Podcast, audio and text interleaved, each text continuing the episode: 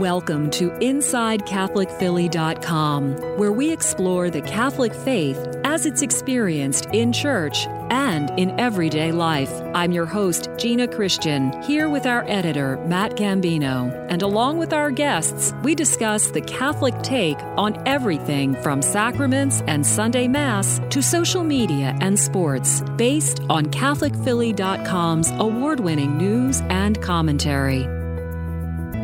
Thanks so much for spending a few moments with us here at CatholicPhilly.com. I'm your host, Gina Christian. Well, for more than three decades, March has been designated in the United States as Developmental Disabilities Awareness Month. And that's a perfect time for us here in the Archdiocese of Philadelphia to welcome a newly appointed Director of Special Education. And she's a hometown girl as well as a graduate of our Catholic schools. Dr. Danielle Heaney grew up in the city and she attended St. Catherine of Siena Grade School, St. Hubert Catholic High School for Girls, LaSalle University, and Gwynedd Mercy College, along with the University of Illinois and Drexel University. And she comes from a family of Catholic educators. Her sister teaches at Sacred Heart Academy in Bryn Mawr, and her mother was an archdiocesan teacher as well as a director of religious education for almost 25 years. Danielle, welcome. Oh, thank you. It's a pleasure to be here. Danielle, you are a parishioner at St. Monica Parish in South Philadelphia, great parish. Yes. And like me, a fellow graduate of LaSalle University and also Drexel University and Gwynedd Mercy. You've got education down. and also, I see from the University of Illinois. My goodness gracious, you're you're steeped in education. Fantastic. With all that said, how would you define special education? I would define special education as a, um, a set of targeted strategies, techniques, and services that center on each student's individual strengths and skills. So, these supports may include uh, class based strategies, uh, physical materials such as braille books or devices that enhance communication, or therapies such as speech and OT and PT although these types of services and supports that are under the umbrella of special ed are seem very broad and expansive, the important aspect of special education is that it's individualized based on each student's individual strengths and needs. So they're tailored so that the student can thrive academically, uh, socially, and emotionally. Now, is that individual approach also part of education in general these days? Or is this a breakout simply for special education?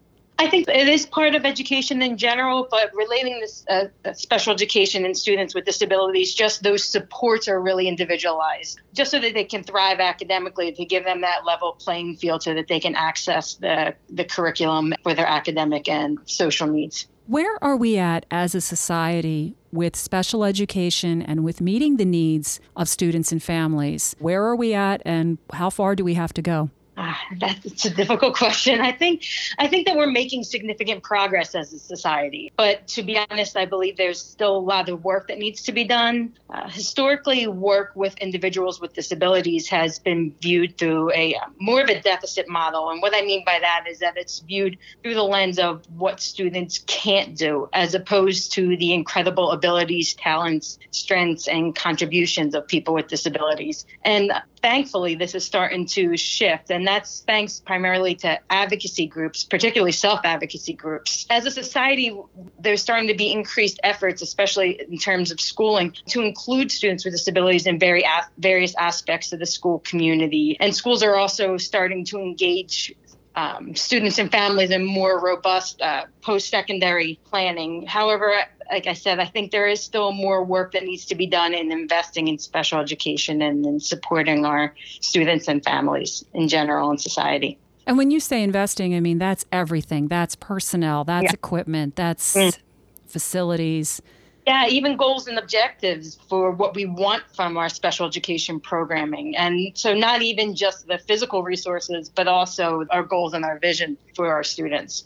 While he was recently visiting one of our schools of special education, Archbishop Nelson Perez made it very clear that the students, having spent time with him that morning, he wanted them to feel and to appreciate and embrace that they had giftedness that was unique to them. Talk a little bit about the giftedness that students in special education bring to the world at large? As you said, moving away from that deficit model to a model of abundance. So I've been a special educator in the Philadelphia School District for 16 years now, and for 10 years I've been in the classroom. And any special educator can tell you about the incredible gifts that our students possess. Our students are uh, diverse, as diverse as the general education population, and they have just as much value and as much to offer to the school community and to society as a whole. And that's what I'm seeing the shift happening more is seeing that recognition of students' abilities, seeing that recognition of students' strengths, and especially compared to what has historically been viewed, as I mentioned, through more of a deficit model of what students can't do. It's just more of a push to see the value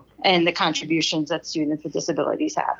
And how do Catholic education and special education kind of intersect and maybe inform one another? What's the differentiator when Catholic education integrates special education? I think the best way to understand this concept is to understand that Catholic and education and special education really intersect and inform one another at their core. Um, what I mean by that is, I think that a primary tenet of Christ's teaching is to honor, value, and to treat every life with dignity and respect. And in essence, this is what special education is really all about.